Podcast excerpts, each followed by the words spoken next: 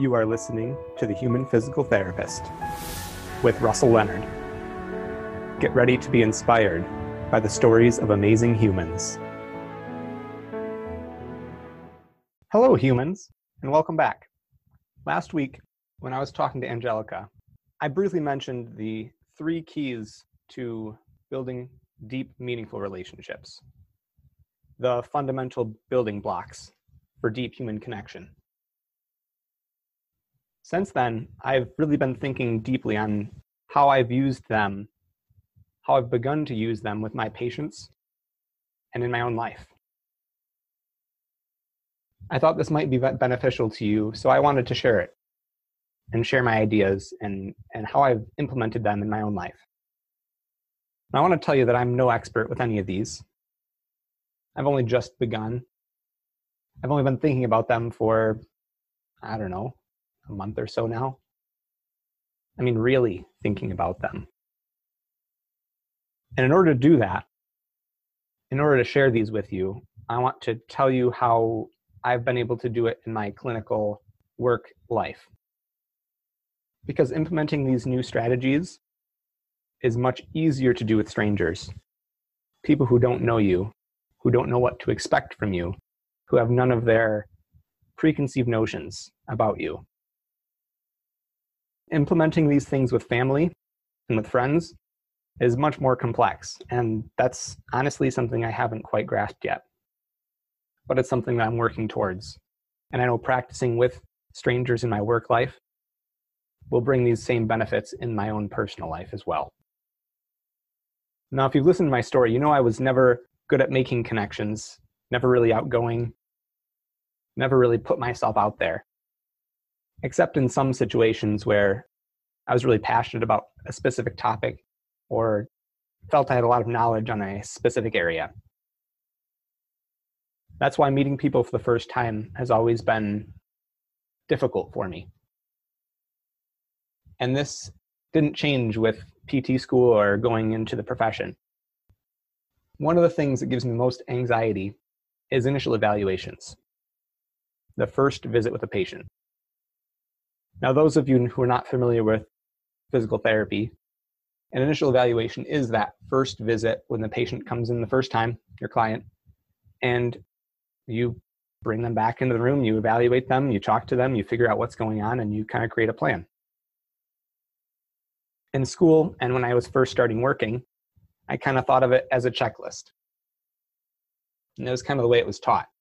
You talk to the patient, you figure out what's going on as quickly as possible so that you can go and you take objective measures, which insurance companies want, so you can get reimbursed. Then you get a treatment in, so you can bill for your time, and that's what the company wants. I thought you check each box and you're good having these little check boxes helped me in my mind because it helped me get past my anxiety with meeting new people. It simplified things, but it simplified them too much. That was when I looked at it the other way. My patients are also anxious, probably more anxious than I am. They're coming in in pain with dysfunction. Their body's not working right, and everything they've tried so far has not worked they're more scared than I am. When I started looking at it that way, I realized I don't need to be afraid. I need to trust in my knowledge and my experiences because I know that through education, through talking to them, I can help them out. I can get them better. I have to know that without me, without my assistance in helping them to change the what they believe, what they think, what they do, they're not going to get better. They're going to go back home and they're going to continue to struggle with the same issue. Have you ever had a conversation with someone where at the end of it you thought, yeah, we're on the same page? I understand them and they really understand me. Or do you feel like you made a deeper connection?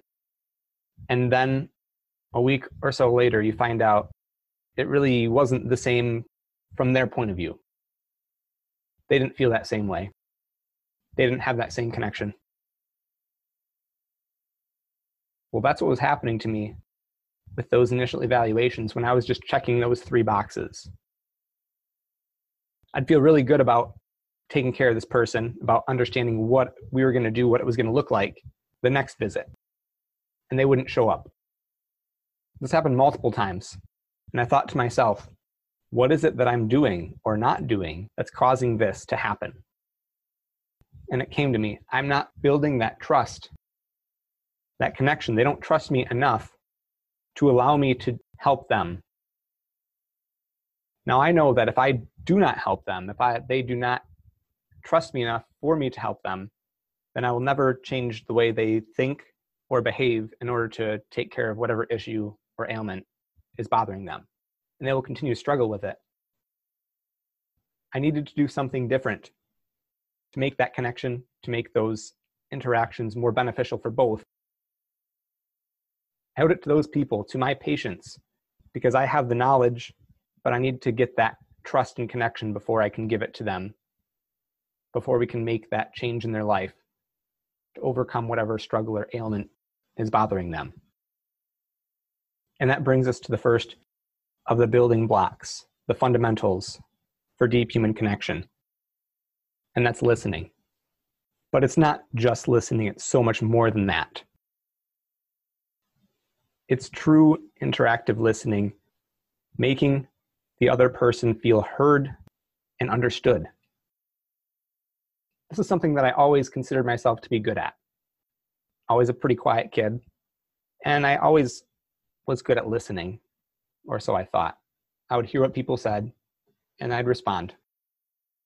And I always listened more than I talked, which is only the beginning of really hearing someone.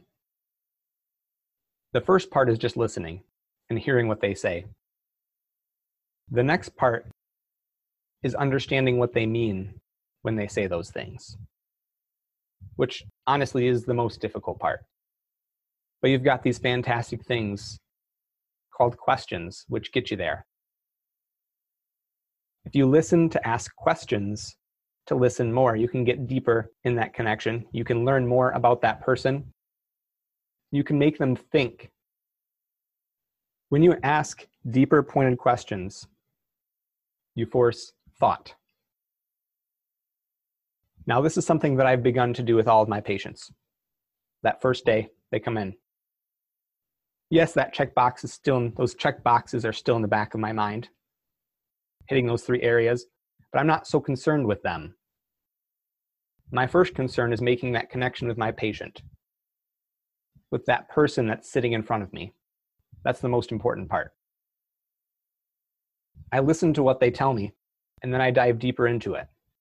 I ask them, of course, what they can and cannot do and, and the basics of an initial eval. And then I ask them how it affects their life in all different ways, which again is pretty standard. And then I ask them about their goals and what they want out of the experience of that is physical therapy. Most of the time, they answer with a general basic level goal. They want to be free of pain so they can not have to worry about it, so they don't hurt. Well, then I ask them, tell me more. Why do you want to be free of pain? If it was just so they wouldn't be feel hurt they would take pain medication and that would be that quick fix. In my experience there's always something deeper always something more. A lot of times your patients don't even understand what it is yet. So i ask the question and i let them think. I give them between 5 and 10 seconds sometimes it becomes of that long awkward pause but I continue to wait and let them think. And if they still do not have an answer, what I do is I, I tell them the reason why I asked that question. And the reason I ask that question is to find their true motivation for overcoming this obstacle, this pain, this ache, this ailment. If you can truly figure out what it is that bring, brought them to you what's truly happening in their life? Is it they want to avoid that surgery? Is it they're afraid that they're not going to be able to move, that they're going to become like their parents or grandparents or someone stuck in a wheelchair? Are they afraid of losing that mobility, that ability to take care of themselves?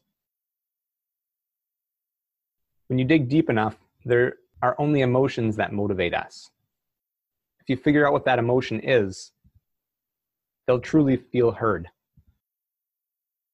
It's that interaction between the two of you where you continue to ask those questions to get deeper, to find where that emotion lies. And it's not always on the surface. Sometimes it's a layer down, sometimes it's two layers down. Sometimes you get through a list of goals and you still haven't quite found that emotion, where that's all coming from. If you persevere and truly look to understand and hear your patient, no matter how long it takes, you will walk out of that evaluation room and they'll come back the next time. I'm no longer as concerned with collecting as much objective data as possible from my patients in terms of checking strengths and range of motion and special testing. And I'm not so concerned with providing treatment on the first session. Because I know that if I connect with my patient, with the human that sits in front of me in that room, that they will come back the next session and we can finish the objective measures then. We can do the treatment then. We will get them the help they need then. That's why it's a building block. You have to hear them to get their trust, no matter how long it takes to get there, so you can truly help to change their life and overcome those obstacles. Since I started thinking about truly listening and hearing my patients, I've changed the way that I do initial evaluations, that I interact with my patients on a daily basis. I'm not saying I'm the best at it. There are times where my patients still don't come the second session, in spite of my best efforts to really truly connect with them.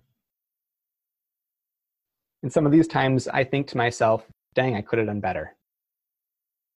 That's the drive that pushes me forward to continue to try and grow because I'm not I'm not there now. I know I'll never be the expert, but I strive to be better tomorrow and next week so that I can help one more person to overcome what they're currently struggling with.